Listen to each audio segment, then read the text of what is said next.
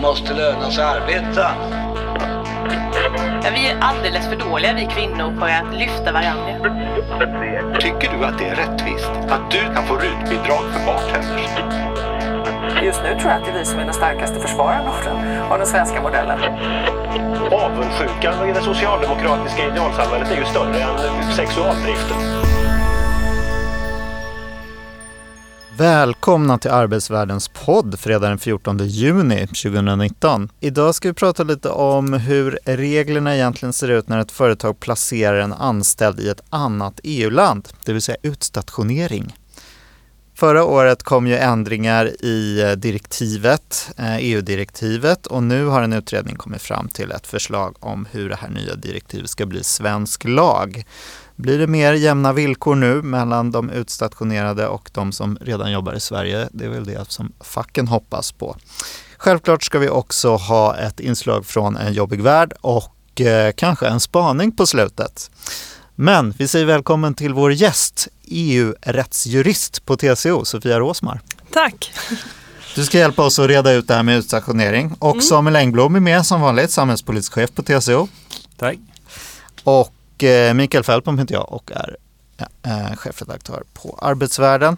I tisdags förra veckan så överlämnade ju utstationeringsutredningen slutbetänkande till arbetsmarknadsminister Ylva Johansson och den här utredningen föreslår ju att e EUs utstationeringsdirektiv nu ska införas i svensk lag så att utländska arbetskraft som utstationeras i Sverige får samma löner som svenska arbetstagare eller som man uttrycker det att i kommittédirektiven att en målsättning har varit att eh, så långt som möjligt uppnå lika behandling mellan utstationerade och inhemska arbetstagare samtidigt som den fria rörligheten respekteras. Samuel, du har ju sagt att du vill eh, börja med att utreda lite grann vad det här med utstationering egentligen handlar om. Varsågod. Ja, nej, men det är ju en fråga som jag också, det är en lång saga det här med utstationering som i Sverige började eller fick uppmärksamhet i samband med Lavalmålet. Eh, och vi som har då under de senaste 15 åren jobbat med EU och arbetsrätt i Sverige, vi har ju tröskat det här framlänges och baklänges. Eh, så. Eh, och, och en sak som jag tror först och viktigt, det är att reda ut några begrepp så man liksom vet vad det är vi pratar om. Och det, är, och det finns olika sätt som en person kan, en person från ett land kan liksom röra sig. Jag sa inte flytta, jag sa röra sig till ett annat land för att utföra arbete. Och det som man kanske oftast pratar om i EU, eh, det är ju då fri rörlighet för arbetstagare. Och då är att en person, en person från EU-land e A flyttar till EU-land B och börjar jobba där hos en arbetsgivare i EU-land B. Det är, då är det fri rörlighet för arbetstagare och det är det vi pratar om oftast. Eh, sen har vi det här utstationering, det är då en situation där en person, du är fortsatt, an, du kommer från äh, eh, EU-land A, du är anställd av ett företag e i EU-land A, som, och den, det företaget och den arbetsgivaren skickar dig till EU-land B för att utföra arbete där, tillfälligt. Det är liksom utstationering. Sen har vi också arbetskraftsinvandring och arbetskraftsinvandring är någonting som sker från tredje land. Så det är liksom en helt annan sak, en tredje sak. Eh, Eh, Eh, och eh, beroende kan man säga på vilken, eh, vilken av de här formerna för rörlighet som används så gäller olika regler. Om vi tar arbetskraftsinvandring från tredje land, från länder utanför EU, där är principen att för att du ska få arbetstillstånd så måste du ha ett, liksom ett, ett kontrakt på ett arbete som där löner eh, eh och övriga eh, arbetsvillkor är i nivå med svenska kollektivavtal. Så där ska det liksom, det är lika behandling. När det gäller fri rörlighet för arbetstagare, som ju har varit en viktig del av den fria rörligheten i EU, då eh, eh, har EU sagt att eh, en förutsättning för att, eh, liksom, eh, för att det ska råda fri rörlighet, det är att det råder lika behandling. Det vill säga att man får inte diskriminera eh, arbetstagare från andra EU-länder, utan de ska ha eh, samma möjligheter att få arbete, med några få undantag då, eh, och de ska ha eh, samma arbetsvillkor. Du får liksom inte diskriminera på grund av nationalitet. Och då anses den här lika behandlingen, det anses vara det som skapar fri rörlighet. När det gäller utstationering, då blev diskussionen, okej, okay, du är anställd i ett land, du jobbar i ett annat land. Vilket lands regler ska gälla på, ditt anställning, på, på den anställningen. Och det här är någonting som när jag läste, eh, när jag läste juridik för då många år sedan, fler år sedan än Sofia, då var det här internationell privaträtt, sådana här gränsöverskridande situationer. Det var en liten, liten kurs som man läste och tyckte var ren kuriosa nästan. Det var jätte, liksom, ja, ett flygplan kraschar på gränsen mellan land A och land B och vem liksom, eh, och det kommer från land C och motorerna är gjorda i land D och sen så var det så lite internationella skilsmässor och sånt. Det var, mest, det var nästan kuriosa. Sen är vi nog många som har lagt mycket mer av vårt arbetsliv på den typen av frågor än vi någonsin trodde då. Eh, därför att det har blivit, då, framförallt på grund av utstationeringen, en ganska stor fråga. Liksom när, vem, vilket lag som ska som ska eh, tillämpas. Eh, och det man gjorde då i EU med utstationeringsdirektivet för många år sedan, det var att man försökte reda ut den frågan. Eh, och sen eh, kom EU-domstolen in och tolkade det direktivet kan man, kan man säga. Men det som, det som för runda av, det som vi har idag, eh, kortfattat, det är någonting som jag i en del eh, skrifter har kallat för inre marknadsparadoxen. Där eh, när det gäller fri rörlighet för arbetskraft då anses lika behandling vara det som skapar fri rörlighet. När det gäller Hur då? då? Fri, därför att det är då att man får inte diskriminera eh, personer från andra, eh, andra eh, EU-länder. Mm. Eh, Medan när det gäller då det här fri rörlighet för tjänster, där då utstationering är en del, det är ju en fri rörlighet för, för tjänst, då anses lika behandling hindra eh, eh, fri rörlighet. Och därav den här paradoxen. Det vill säga att om Eh, om en person från land A eh, då eh, åker, flyttar till land B och arbetar där för en arbetsgivare i det landet, då gäller lika behandling.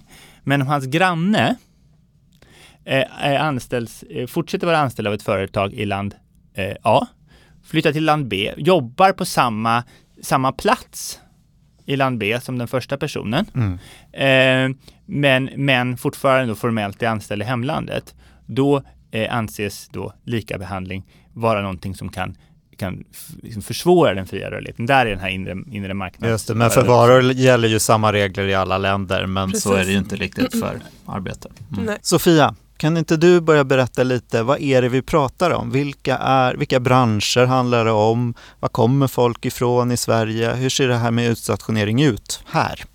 Ja, alltså det sätt vi egentligen har liksom att mäta hur många som, som kommer hit, det är Arbetsmiljöverkets utstationeringsregister.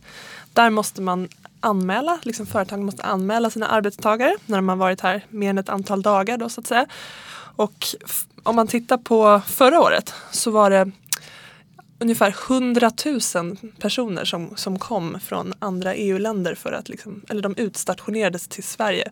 Och den absoluta majoriteten 79 procent för att vara exakt, de eh, kom från Polen. Eller förlåt, de var, tillhörde bygg och anläggningssektorn kan man säga och, och tillverkning och sådär.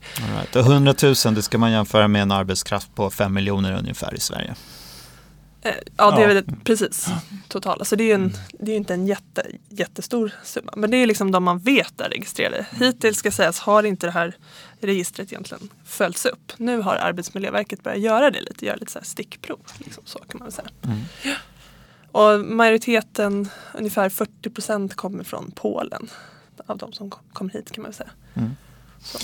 Vad är nytt då? Berätta i det här eh, lagförslaget. Det, här, det ändrades ju i EU-direktivet och det här är en konsekvens av det. Ska man, nu ska man få lite större rättigheter för arbetstagarna att konflikta om eh, lite fler eh, områden för att, få, för att få lika villkor. Det är det som är tanken. Jag tror, jag tror vi måste backa mm. ett steg till. Vi måste först säga vad är det då för regler som gäller? Och sen får man säga, alltså det här, man måste nästan ta historiken yeah. Yeah. av direktivet för att förstå och Laval och hela det. För, man måste nästan ta det steg för steg. Ja, det kanske det, vi ska göra. Annars ja. blir det knepigt. Ja. Sofia, vi ställer om då. Ja. Sofia, berätta lite, var är vi nu och eh, vad är det som har hänt? Vad är det som är nytt i det här förslaget som har kommit först från eh, kommissionen och nu från eh, svensk eh, utredning? Precis. Samuel var ju lite inne på där tidigare att liksom två arbetstagare som arbetar på samma arbetsplats faktiskt inte riktigt har samma villkor idag om man är utstationerad eller en liksom, inhemsk arbetstagare eller vad man ska säga. Eh, och det du har rätt till som utstationerad arbetstagare, det vi som liksom fack kan garantera de här arbetstagarna, det är ett begränsat antal villkor. Eh, så det är inte liksom alla de arbetsrättsliga villkor som alla andra har rätt till på svensk arbetsmarknad idag. Och det är helt enkelt för att det var så man valde liksom att utforma lagstiftningen så att säga. Eh, och det är bland annat minimilön, det är semester och lite annat arbetsmiljö och sånt. Men det som kanske har varit väldigt problematiskt liksom, i förhållande till hur svensk arbetsrätt ser ut. Det är just den här punkten om minimilön. För det är ju faktiskt någonting som vi liksom inte i Sverige har direkt. Det finns i vissa kollektivavtal så att man har angett en lägsta lön. Men det är inte nödvändigtvis alltid, alltid den liksom som, som tillämpas kan man väl säga. Och det EU-domstolen en gång gjorde var ju faktiskt att man sa att det är bara den här minimilönen som ni får kräva. Eh, så att så har det sett ut och det har ju helt enkelt inte så rimmat jättebra med hur den svenska arbetsmarknadsmodellen ser ut. Och det är också delvis, dels tycker vi att de arbetstagarna ska ha liksom fler rättigheter men också att vi behöver en, eh, en lagstiftning som eh, ett lönebegrepp som funkar bättre med hur man faktiskt lönesätts i Sverige idag. Liksom. Så att de får samma lön precis som de andra arbetstagarna på arbetsplatsen. Mm. Och vad var det kommissionen gjorde i Mm. sitt nya direktiv? Alltså det man gjorde, det var ju faktiskt en sak som, det är ju inte kommissionens direktiv.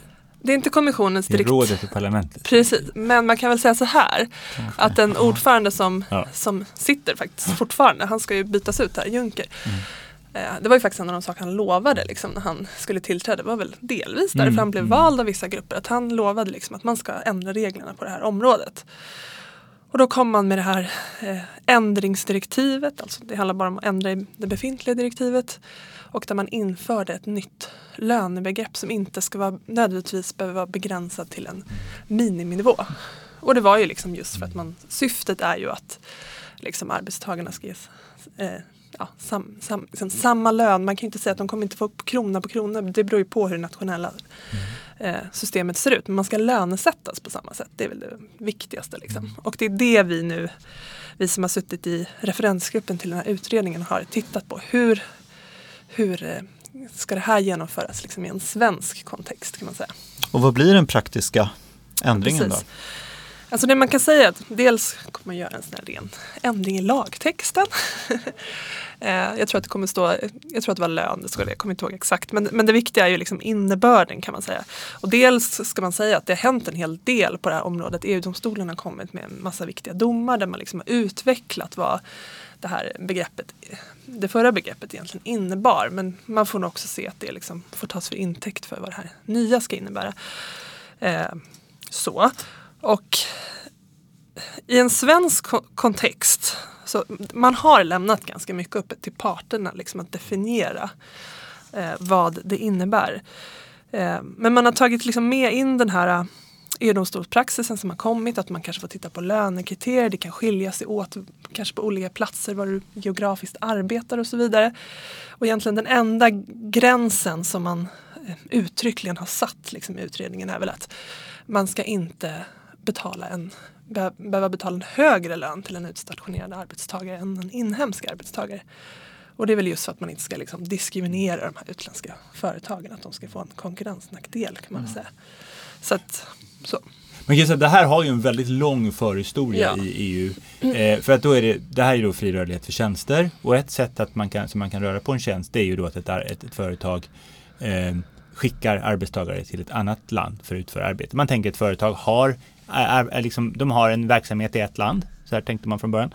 Eh, och sen så får de en möjlighet att vinna en upphandling eller, eller göra ett, ett eh, jobb på andra sidan gränsen och då ska de kunna skicka dit sina arbetstagare för att utföra det jobbet och sen åker de hem igen.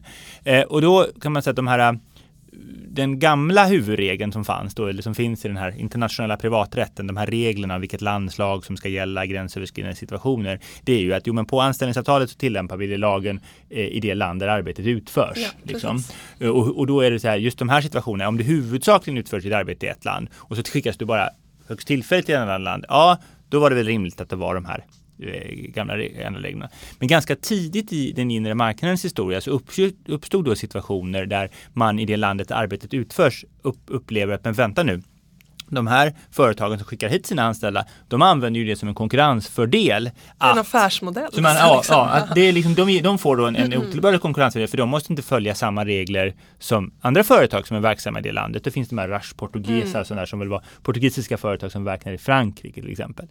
Sen gå, så skulle man då liksom bringa lite ordning i det här och då kom utstationeringsdirektivet som sa att på vissa områden så måste man följa arbetslandets regler, det land där arbetet utförs. Och då var det ganska, och då var det typiskt sånt här som, som, som påverkar kostnaderna. Ja.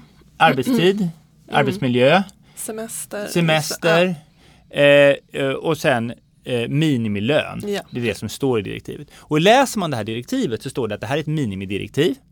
Då, så det här är det lägsta. Det här är vad det arbetslandet måste garantera. Det står också att det inte ska påverka möjligheten att vidta stridsåtgärder och sånt där. Så det, det, eh, och det här kom då i mitten på 90-talet, slutet på 90-talet, det här direktivet implementeras då. Sen kom ju den här då Lavaldomen och en del andra domar som gjorde att EU-domstolen tolkade det här på ett sätt som de flesta inte hade förutsett. Ska jag säga. Det, det går att hitta några forskare tror jag som på något sätt hade sagt Så man kan ju säga att det blev ett tak, stridsåtgärdsrätten påverkades. Minimidirektivet Liksom. blev ett tak kan man säga. Eh, eh, och då begränsades både bredden, alltså den, den, det var inte så att, att den, om tanken var från början var att medlemsstaten måste garantera Mm. minst eh, eh, minimivillkor på de här områdena. Så blev det, det blev bara de områdena och Mm. bara minimivillkor. Eh, och då blev det ju, eh, där det här då som dök upp i, i Laval Mm. eh, fallet då, och det var ju ett av de här, och där man, det var ju många som var väldigt förvånade över den utgången. Och den blev då särskilt problematisk för Sverige eftersom vår tanke var ju in, att inte driva igenom det här med hjälp av lagstiftning. Eftersom det här var frågor då som i många fall inte avgörs av lagstiftning utan eh, att det handlade om att utländska företag skulle teckna kollektivavtal. Ja. Eh, så där, där kan man säga att det gjorde ju situationen särskilt bekymmersam för Sverige. Eh, och, och sen har ju har det då en lång saga efter det av olika politiska initiativ. Dels har vi en lång saga av svenska utredningar och vi har en lång saga av eh, justeringar av EU eh, eh, som vi sen då har behövt implementera i svensk lagstiftning. Och nu har vi liksom nått kan det här vara slutpunkten eller är det, finns det mer saker på gång? Alltså jag tror ju liksom för första gången, man vågar ju liksom knappt säga det här utan att ta i trä tänkte jag säga, att det kommer liksom lugna sig lite vad gäller lagstiftningsändringar i alla fall. Alltså det kommer nog inte komma så mycket mer på EU-nivå, i alla fall inte de här övergripande reglerna. Sen finns det branschbestämmelser som kommer komma. Men, eh, men jag tror liksom kanske att det är nu, nu har vi liksom fått en lagstiftning som ändå fungerar. Så tror jag. Och då kanske det blir så att snarare att förbund vågar testa gränserna lite, gissar jag. Och då får man väl se lite vad som händer efter det. Men om vi håller oss till förändringar i lön. Alltså det här Ja. med, I Sverige har vi ju inte minimilöner men Nej. vi har lägsta löner. Vad, vad är, blir det någon skillnad där nu? Alltså vad, man, får man eh, liksom konflikta för att eh, nå lägsta lön? Det fick man väl redan innan. Vad är det som är nytt? Det som jag tror man känner att man har lite som ökade förutsättningar att konflikta för, det är att du kanske, du kan, kanske kan konflikta som sagt, det här kommer få utvecklas men kanske kommer konf- få konflikta inom ett, ett lönespann kanske exempelvis. Utifrån, som jag nämnde, jag var inne på det där, liksom, lite det EU-domstolen har varit inne på. Det kan bero på var i landet du jobbar. Det kan, det kan vara olika lönekriterier, sådana saker. Precis så som liksom, vi lönesätts själva liksom, här idag så att säga.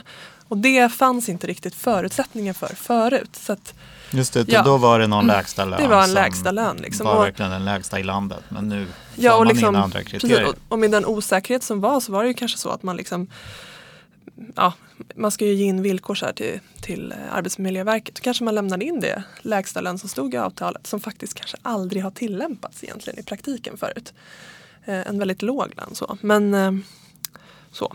Så att nu, Ja, det har, för det Det har varit frågor, dels har det varit frågor om nivåer, vilka nivåer Ja. man får ställa krav på. Sen har det också varit fråga hur transparent, alltså hur tydligt ska det vara? ja. Ehm, Och där kan man väl säga att vi i Sverige efter Lavaldomen har i många situationer hamnat i, en, i, i ett läge där vi har ställt väldigt höga krav på tydlighet. Högre än vad andra länder har gjort. För att andra länder, det, tanken är ju att det är ett företag från ett land, om de ska då bedriva verksamhet i ett annat land så ska de kunna, lätt kunna veta vilka, länder, vilka regler som gäller. Och då gjorde vi, Sofia gjorde ett jobb här, här om året och gick in och tittade när vi, en av, inför en av de här tidigare utredningarna, jobbade med den och tittade hur andra länder gjort då? För då ska det finnas egentligen en hemsida där du kan. Och då började vi titta, det var inte alls så tydligt som vi säger i Sverige att det måste vara. Vi har ett, får man ändå säga, Ja. ett extremt krav på transparens i Ja, Sverige. Liksom. ja. Så. Och sen är det väl så här också att, att det här är ju ett stor, en stor eh, sak eh, inom, i byggsektorn. Eh, det är ju där som utstationering framförallt Ja. förekommer.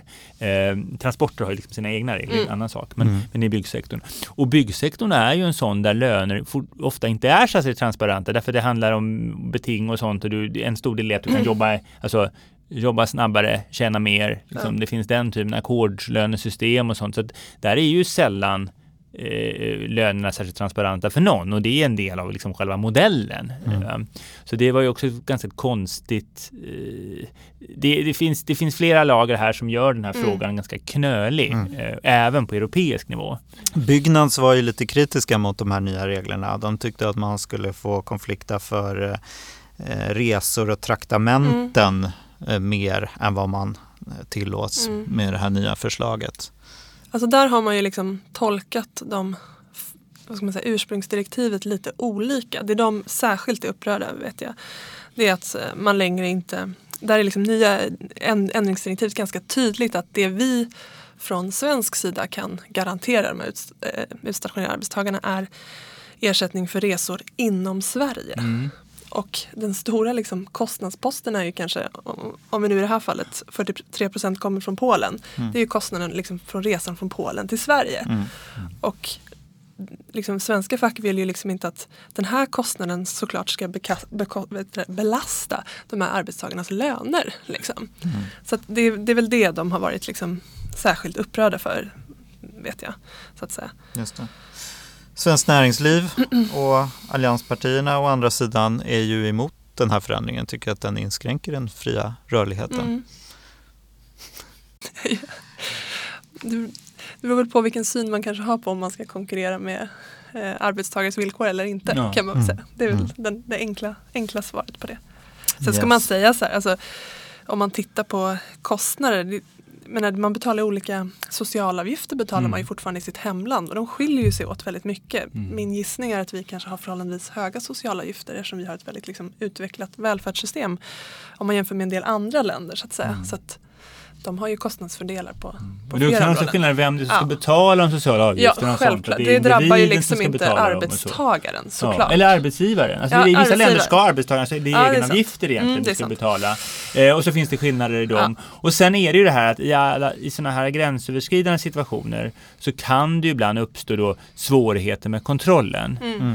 Så att det, det är ju en, en eh, och, och som vi sa tidigare, tanken från början och tanken med de här reglerna, eh, om man ska se, det är ju att, att, att du ska ett företag har verksamhet i ett land och så får, kan man då med den, sin befintliga personal göra ett arbete i ett annat land tillfälligt. Men det här har ju då istället blivit en affärsidé, det vill säga ett svenskt företag i byggbranschen startar ett dotterbolag i ett annat land och, så säger, och, och, och, och, liksom, och rekryterar folk enkom för att skicka dem till Sverige och har inget verksamhet där. Och, och det, fin- det har ju också varit en diskussion att hur mycket av det här är egentligen riktig utstationering och vad, hur skulle man, ska man se igenom den här typen utav förhållanden? Det var ju, och även i, i Lavalmålet så var det ju faktiskt en sån situation att det företag som hade vunnit den här upphandlingen för att bygga skolan, det var ju ett ett, ett i Sverige registrerat företag som, var, som då var, ingick i samma koncern som det lettiska bolaget eh, då, som, som skickade. Och jag vet att jag fick en fråga en gång från en, en, en,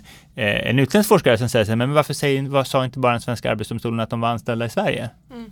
Eh, för det hade man, man hade kunnat landa och då hade, ju, då hade, ju, hade de sagt det, då hade ju den sagan slutat där rätt tvärt. Precis. Och sagt, ja då är det, det här en tillåten stridsåtgärd och svenska regler ska gälla, punkt. Inte va? suttit där 15 år senare. Nej, eh, och det är, liksom, det är ganska nära att du skulle kunna landa i den situationen. Alltså det, det, är inte, det, är inte, det är inte alls ett orimlig slutsats av, av, av omständigheterna i fallet. Va? Men hur kommer de här sakerna förändras med det nya Ja. Alltså det har ju varit, men det Lagen. finns ju väl i, man säger på EU-nivå har man ju, det finns ju en diskussion just att se här, att försöka se igenom falsk utstationering och sådana saker. Mm. Det är klart. Men, men det här är ju också politiskt känsligt Mm. eh, internt i EU eftersom det finns länder som, in, som, som, som vill fortsätta att, att alltså där, vars företag, det finns länder vars företag gynnas av det här. Mm.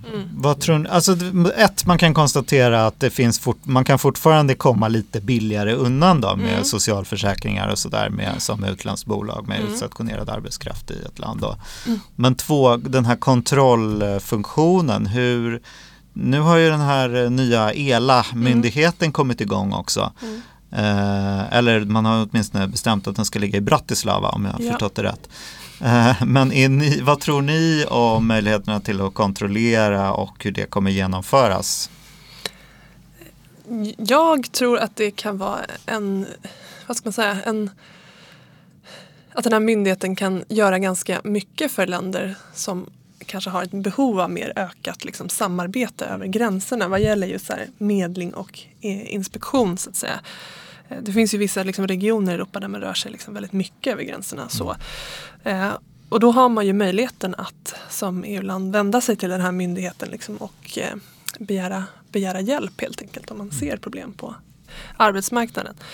Eh, sen har ju det här liksom, utifrån hur den svenska modellen sett ut, just den frågan varit lite känslig eftersom det är liksom ändå någonting som eh, facken huvudsakligen ansvarar för, liksom, inspektioner och sådär. Så, men jag tror absolut att den, och den har ju varit liksom väldigt efterfrågad från många länder så, så att den tror jag kan vara ett viktigt bidrag i det. Liksom.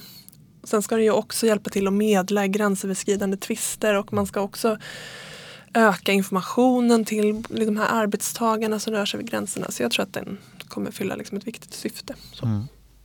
Samuel, Ja, är, alltså, är TCO nöjda med kontrollen? Kontrollen som myndigheten kommer utföra? eller Nej, inte kontrollen just det hela utan Nej, okej. hur, Ja. vad ni tror kommer hända nu på, utifrån svensk synvinkel Ja. framförallt då? Alltså jag tänker utifrån, det har ju varit ett av problemen ska sägas, att kanske facken inte riktigt har vågat liksom, eh, ja, gå till strid för de arbetstagarnas rättigheter för att liksom, lagstiftningen har varit så oklar som den har varit och man har liksom riskerat väldigt mycket genom att göra det. Så jag, så, och det är det jag gör då när jag säger att nu kommer det liksom lugna sig lite. Ja, det kommer lugna sig vad gäller liksom ny lagstiftning men kanske är det så nu att man faktiskt vågar testa den här lagstiftningen lite mer. Och det som det, det gör är ju faktiskt att man förhoppningsvis kan garantera de här arbetstagarna sina rättigheter. Och det är ju det liksom, den fackens liksom uppgift då, om man ska säga. Eh, Så, Byggnads eh, kommer ha case nu som ligger i pipen? Vi får väl se, det, det är upp till dem. Men Ja. sen en annan bra sak tycker jag det är också att eh, Arbetsmiljöverket har ju hållit en ganska låg profil i det uppdrag de har kring utstationering. Men nu har man liksom sagt att man mer ska, man har liksom infört ett register och vi vill inte ha ett register för registrets skull utan det är ju faktiskt för att man ska kunna identifiera de här liksom, utstationerade arbetstagarna så att man vet var de finns och ja, kan utföra det uppdrag man har eller vad man ska säga. Så Mm. på så sätt så tror jag att det kommer bli bättre på, i Sverige. Mm. Finns det några allvarliga liksom, kryphål från det här? Jag vet att eh, när vi intervjuade dig så Mm. sa du att just det här att man inte behöver eh, framföra några särskilda Mm. eh, skäl till att stanna längre eh, kan bli ett problem. Precis, för det, det är också en nyhi, nyhet i det nya, nya ändringsdirektivet. är då att man efter att man har varit här i 12 må- månader och man fortfarande anses utstationerad har man typ rätt till alla villkor men ändå inte alla. Så vi kan liksom inte gå till strid för ett fullt kollektivavtal om vi, om vi, om vi skulle vilja göra det. Dels är ju det, det liksom lite mer av tekniska skäl lite komplicerat i förhållande till vårt system hur det ser ut. Men, men det du var inne på var ju det här att man genom en motiverad anmälan kan förlänga de här villkoren i upp till 18 månader. Alltså ända upp till 18 månader behöver du inte liksom använda det hela svenska systemet eller vad man ska säga. Och utredningen gjorde ju tolkningen, vilket vi eh, tyckte var väldigt konstigt, att ja, du måste motivera anmälan eh, för att få göra det. Men det spelar egentligen ingen roll vad du säger. Och då blir det lite så här, varför ska du ens lämna in anmälan? Och, och det känns som Det att det strider lite mot direktivets eh, syfte. Liksom. Ja. så, ja, men lite så faktiskt. Så, att, eh, så det är inte, vi är inte emot liksom, att arbetstagarna ska få mer rättigheter. Det är liksom bara ett det krånglar till systemet. Men att vi överhuvudtaget Mm. pratar om det här i förlängning, är förlängning från 12 till 18 månader. Det visar också lite grann på vad det här, Ja. att det utstationering börjar ju bli en sorts fiktion. Ja. Va? Därför att då anställs du till exempel i Polen av dotterbolaget till ett stort Ja. svenskt byggbolag. Eh, eh, du anställs där du, och du skickas direkt till Sverige och du är här och jobbar i ett och ett halvt år. Och ändå så rör vi oss då med någon sorts fiktion om att nej men det här är ett polskt företag som bara tillfälligt bedriver verksamhet i Sverige. Och egentligen så är den här personen anställd i Polen och därför ska polska regler, och det rimligaste att polska regler ska gälla. Det är där som, det, liksom den nöten har vi ju inte knäckt än. Och det är ju, det är ju en fiktion. Eh, eh, alltså jag kan eh, säga att, att, att eh, utstationering så som det då liksom från början var tänkt, just det här, du är anställd i ett land, tillfälligt uppdrag, tillbaka eh, och då ska vi inte behöva, liksom, då, då, då är det ganska rimligt att det är det arbetslandets regler som i huvudsak gäller, eller jag menar eh, anställningslandets regler som i huvudsak gäller. Men här gör, rör vi oss liksom med någonting som då har blivit en, Långt bort från tillfälligt kan man Ja, säga. långt bort från tillfälligt. Eh, långt bort från att man egentligen är anställd i, i Mm. hemlandet. Eh, eh, och då har vi skapat liksom en, en eh, det här är ju en form utav liksom konkurrens på den inre marknaden. Mm. Eh, som, som liksom då plötsligt lever sitt eget liv. Och det är väldigt konstigt. Även ur ett inre marknadsperspektiv så blir det väldigt konstigt. Ja, och de här Men arbetstagarna borde- bor ju här och liksom har samma Ja. kostnader som vi under all Ja. den tid så att säga. Men borde, är ett år, är det det som är en rimlig gräns för det här? För det finns en poäng ändå att man ska kunna göra något om det verkligen är tillfälligt. Nu är allt mindre det då. Om Alltså det, man kan ju det, tänka men- sig det där på olika sätt. Man kan tänka sig också att det måste, om vi då tänker oss, alltså om vi går tillbaka till de här äh, internationella privaträttsliga reglerna som finns i botten ändå på det här eh, och som skapar de huvudregler som man sen då avviker från. Där är ju det här, att, ja men där du normalt sett utför ditt arbete. Och i den här situationen, ja det är normalt sett utför ditt arbete i Sverige. Men vi har skapat någon sorts, vi har liksom skapat en rättslig fiktion som, som har liksom då tappar kontakt med verkligheten. Eh, och det är det som är, det rimliga vore ju att, att, att, alltså, det, det, att det verkligen skulle handla om, om riktiga utstationeringssituationer. Och då skulle det inte vara ett så stort problem. Liksom. Nej, Nej, nej. Precis. Men hur avgör man det då? Ja, då skulle det vara det här, vad är det, då, då får man ju sätta upp någon sorts striktare kriterier kring det som Mm. egentligen handlar om, som jag tror skulle behöva baseras på, vad är det man van- vanligen utför sitt arbete? Ja, du har varit anställd i hemlandet, du har utfört arbete för det här företaget i, i hemlandet och sen skickas du iväg tillfälligt och komma tillbaka för att komma tillbaka och jobba för det företaget igen. Ja, då Så man vi- skulle behöva gå och avgöra från case till case, liksom inte ha det här utstationeringsbiten som den ser ut idag med ett år. Alltså skulle man, om man ser det ur ett arbetstagarperspektiv, skulle man tillämpa den internationella privaträtten strikt så skulle det nog lösa ganska mycket för oss. Men, men, Men inte så som man gör det nu. men det är bara så att det inte blir några missförstånd. När man liksom talar om 12 månader. Det är inte så att du alltid kan vara utstationerad upp till 12 månader. Du måste alltid göra den här liksom Mm. bedömningen som, som Samuel är inne på. Så du skulle i praktiken kunna anses, nej men du arbetar faktiskt här Mm. på riktigt från första dagen. Om man gör den bedömningen. Utan, så den, den ska man liksom fortfarande göra då så att säga. Men det kanske öppnar upp för att man tänjer på regelverket lite. Kan man Och skulle säga. man tillämpa den mer strikt, Mm. då, det skulle antagligen ha större påverkan eh, på de här situationerna än det som vi nu gör då skruvar i de här reglerna. Mm. Är det här något ni har jobbat för? Att TCO har jobbat för? förtydliga liksom kriterierna eller vad var det? Ja, alltså det har ju varit en del av våran, om vi går Ja. tillbaka hela vägen, Ja. det har ju varit våran grundinställning har ju varit här att det ska liksom inte, det, utstationeringen ska inte vara fiktiv. Mm. Liksom. Men sen samtidigt så har vi ju hela tiden fått jobba med de här Mm. reglerna som man också... Och man har ju, det kom ju ett direktiv emellan också. Ja. där man försökte definiera lite mer vad utstationering faktiskt är. Så att lite har det ju hänt på den fronten också kan man säga. Bra. Hörni, eh, har vi förstått nu, tror ni, vad, vad det är som händer med den här nya lagen? Ja, Jag man kommer kunna kräva, alltså precis. svenska fackföreningar kommer kunna kräva mer Ja. eh, i de kollektivavtal som man tecknar med utstationerande företag än vad man kunde tidigare. Och mer, det kommer man kunna kräva på vad det gäller lönen. Lön. Man, kan, man kommer faktiskt få kräva bostad om det finns sådana regler Mm. i kollektivavtalet också. Så det är också en nyhet kan man säga. Eh, ja, och sen så kan man ju då helt enkelt kräva mer efter ett antal månader helt enkelt Mm. också. Så. Just det. Bra. Mm. Eh, då tycker jag att det är dags för vårt nästa inslag, nämligen Rapport från en jobbig värld.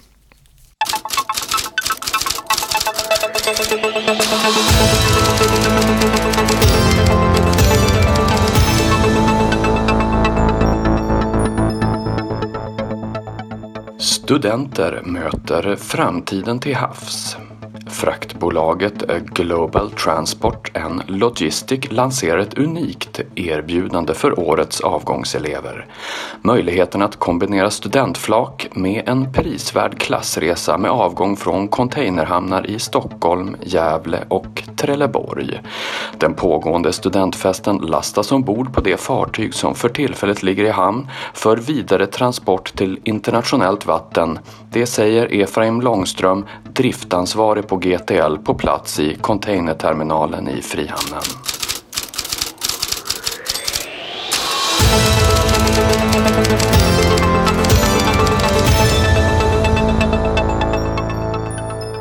Ja, vad tror ni om det här?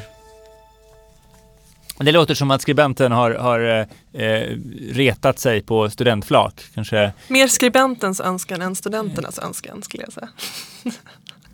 ni, inte, ni skulle inte vara sugna på att köra en sån här studentresa.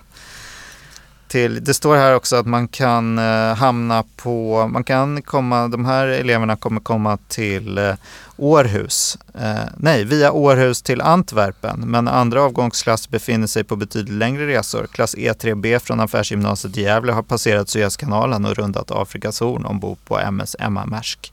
Slutdestination är kinesiska Shenzhen, världens tredje största containerhamn. Alltså, frågan är hur mycket de ser ut från den här containern. Jag tycker det låter precis som en sån här norsk russebuss. Ungefär. Ja, just det. Det kanske är russebussen som kommer precis. på det här sättet eh, Jag var ju lite bekymrad när den här skam gick att det skulle, russebuss skulle bli en grej i Sverige. Men jag har väl uppnått en ålder när man tycker oj vad de håller på och eh, oj vad de festar. Det gjorde vi inte på min tid. Men eh, Mm. Men, men det är ju kul. Jag var ju med, jag tog studenten sista året när man faktiskt fick liksom köra runt i innerstan. Det var 2003 och det var liksom så här, Kent hade konsert, det var nationaldagen och alla tog studenten samma dag. Det var en som trillade ner från ett flak, det gick bra. Men det var, det var väl totalt kaos liksom. Så att det var väl efter det man började försöka Ja, man Fördela har, de här dagarna, åtminstone i det här Stockholm. så att det Precis. sprids ut på flera Ja, dagar. Man får inte precis. köra flak hur som helst. Och, Precis. Men det är väl egentligen i Stockholm, det stör om du befinner dig, om du är en lättstörd person som befinner sig längs de stora Mm. artärerna i i stan, ja då kanske du störs. Ja. Eh, Jag vet min fru jobbade vid hörnet eh, eh, några år vid hörnet eh, ehm, Alltså, Sveavägen, ja, i Kungsgatan, där. och så på andra våningen och så dundrar det förbi ett flak var femte minut. Va? Då vill man gärna ha liksom trippelglas. och Ja, ja, då vill man ha det. Men annars, det som man kan fundera på är ju då att, att de här resorna som man Ja. då kanske gör, i Sverige är vi snälla, kanske in- inte efter studenten utan kanske Mm. lite senare, eh, då jorden Mm. runt, om de kommer gå med båt i framtiden då, Mm. med tanke på allt som pratas om, om eh, Mer miljövänligt. Ja, Alltså, men det, det är ju, är ju Det är mycket svaveldioxid tyvärr, Ja. verkar det ah, som. okej. Ja, det, det, det är ganska, det är ju det, vi kommer, tror vi, det är väl det, det kommer bli mer fokus på båtarnas utsläpp. För att Mm. eh, eh, man, de, tydligen de här kryssningsfartygen Just sägs det. det släpper ut va, vansinniga mängder. Och det här diskussionen om vilket är mest miljövänliga sättet att åka till Gotland finns ju Mm. också. Om det är så Just att det är de här det. Det faktiskt Men hur många studenter får man in i en sån här container? Jag tänker man kanske får in färre Också värt att undersöka. Men jag tycker ändå de här studentflaken är här. Alltså, Jag som, jag tycker det är härligt att. Ja. eh, höra dem. Jag men jag skulle, kanske inte tycker det skulle vara pinsamt sen att jobbar stå inte du där vid själv. Sveavägen heller så att man vet ju Jag inte. gjorde faktiskt det, så gjorde jag har det? hört många Ja, studentflak. nej, men jag gillar också Men jag tycker det är mysigt. Ja, det är liksom sommarkänsla Ja, faktiskt. Jaha, hörni, eh, bra. Spaning. Mm. Det har vi ju ojat oss över. Har vi någon spaning då? Vi vågar inte oss på Nej, hållbarhet. Vi ska Nej. inte ens prata om den där uh, bonden. Den Nej. misslyckade bonden. Gör du det? Okej, men jag försöker mig på en spaning. Vi, kan, vi klipper bort den om, om den blir för Det tråkig. Jo, men jag tror, ni läste ju, eh, Sofia i alla fall läste den här artikeln som snurrade på Facebook om en lärare som hade blivit självförsörjande bonde. Mm. Och eh, som var, det var ganska gulligt beskrivet hur han hade misslyckats med ganska många eh, områden. Ladan hade brunnit upp och äppelträden hade blivit uppätna av eh, några rådjur och eh, hönorna blev tagna av en hök och så vidare. Det visade sig att det var svårt, även om man hade gått seriösa kurser och verkade vara ganska väl förberedd för det här, att verkligen hålla på med den här bredden av uppgifter som skulle krävas för ett självhushåll. Eh, och eh, jag vet, det var bara, jag vet inte, det, jag tror att det här säger säkert en massa saker om vår tid. För den här prepper-trenden och idén att man ska liksom leva på landet och försörja sig eh, på det man odlar. Eh, jag tyckte bara det var som eh, ändå någon sorts så här grundtanke inom ekonomin är ju det här med specialisering. Han hade ju faktiskt lyckats med vissa saker. Mm. hade ju gått jättebra med, han levererade ju någon Honung honung och, som han sålde och någon rabarberlikör som han tydligen hade fått pris för och som gick bra. Han hade sålt in den på Systembolaget vad jag minns. Man bara hurra, satsa på det. liksom. Men det är klart, man blir inte prepper på att tillverka rabarberlikör. Jag vet inte vad ni drog för Så jag slutsatser vet av faktiskt det inte där. om han skulle, skulle han fortsätta eller inte. Det var, det var fortfarande lite oklart för mig. Liksom. Ja, Om man Men, skulle ge ja, upp? ja. Ja, det vet jag inte. Nej. Alltså utan att ha läst artikeln då så kan jag säga att det, det som ni berättar eh, Dels är det ju då den här då, lärdomen om specialisering. Att uppenbarligen var det saker han var bra på och antagligen så skulle han kunna dra in tillräckligt mycket pengar på dem för att inte behöva odla sina egna äpplen. Eh, men det finns ju en lärdom för preppers också att det kanske är så att det bör man vara i grupp. Man bör vara ett antal och att man har kommit överens innan om hur man ska hjälpa varandra i händelse av kris. Just därför att vi ofta är vi bättre på att göra en, en sak och inte många. Och dessutom så minskar ju sårbarheten. Då. Eh, och det, Hur stor ska den här gruppen vara? För när den börjar bli för stor så är man ju ett samhälle igen. ja men det är ju snarare att du måste ju då bygga, det är ju lärdomen tror jag, att ett Mm. fungerande samhälle är ju den bästa förberedelsen. Ja? Mm. Var, var vän med dina grannar. Det är väl en jättebra sak om, om eh, när krisen slår till. Eh, och sen om vi lyfter det på global skala så är det lite det här att nu hand, när handelskrig och protektionism börjar komma på modet igen. Att, att man börjar att lära sig att hoppsan, det var kanske inte så det var inte så enkelt som att vi, om vi bara försöker avskära oss från omvärlden så kommer allt bli så mycket bra. För att det där, öm- det där eller, så mycket bra. Eh, Nej men jag som, eh, jag som kommer från en familj där både min pappa är uppväxt på bondgård och min sambos föräldrar är bönder vet jag också att det tar ju lite tid att lära sig sånt här. Liksom. Så att, eh, Men det var väl ett, ett, ett eh, bra försök och får hoppas att han fortsätter åtminstone med honungen och rabarberlikören. Ja, precis. Men kommer inte de här handelskonflikterna ytterligare öka tanken på att vi måste bli självförsörjande inom allting då? Att tanken att vi ska specialisera oss tar stryk liksom? Jo, alltså det finns ju en sån, helt klart en sån risk eh, att eh, det här leder till Alltså protektionismen leder till att handeln minskar och, och det finns, jag såg senast igår någon ekonom som faktiskt har hittat något sorts tecken på att, på att det här gör att, att liksom ekonomin blir, blir sämre i, i världen, eh, den här protektionismen. Sen är det klart att det finns ju eh, det här att vi då att om vi kan, eh, om vi tänker att klimatet förvärras, vi kommer få fler liksom, fler fall av extremväder som kan slå ut viktiga samhällsfunktioner eller som kan försvåra handel eller att saker och ting kan hända i andra länder som påverkar oss. Att, att, så att ha en högre beredskap. Eh, men att gå därifrån till liksom så full självhushållning eh, det, det blir problematiskt. Det blir problematiskt på individnivån, vilket det här exemplet bevisar, men också som, som samhälle. För då risken är att vi då väljer sämre lösningar än vad vi annars skulle ha gjort. Apropå klimatförändringen känns det som att han har träffat någon trend. Det är väl väldigt mycket nu som går ut på att spannmål blir mindre intressant i Sverige och så här, örter och olika grönsaker tar marknadsandelar. Liksom. Just hans rabarber tänkte jag på. En hit, en trend i tiden.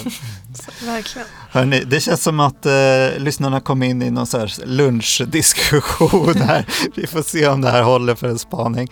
Men eh, annars så är det väl slut för idag.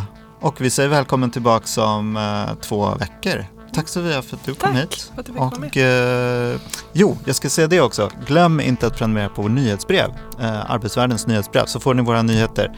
Eh, och så får ni de här poddarna, påminns ni om dem i, i mejlen också om ni missar något avsnitt. Ha det bra, hej hej!